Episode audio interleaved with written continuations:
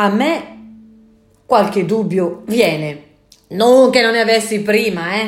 Ma secondo voi, non è che sto personaggio stia prendendo esempio da un qualche principe nel cui paese i datori di lavoro stanno ritirando o ritirano il passaporto ai dipendenti per non farli uscire dal paese? O molto di peggio!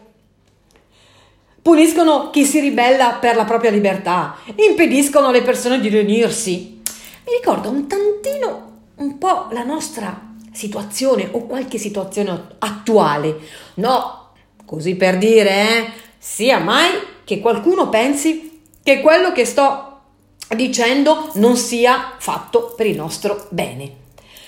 Mm, così, gi- giusto per difendere un certo stato, cioè definendo un certo stato come rinascimento e non come qualcosa di molto di peggio.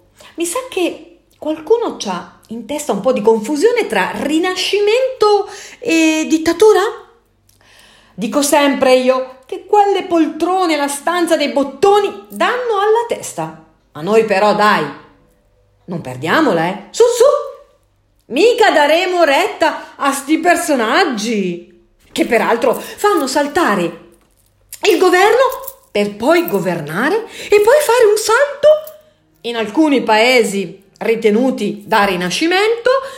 Fai un salto, fanne un, alto, tra, un altro trallallero, trallallà.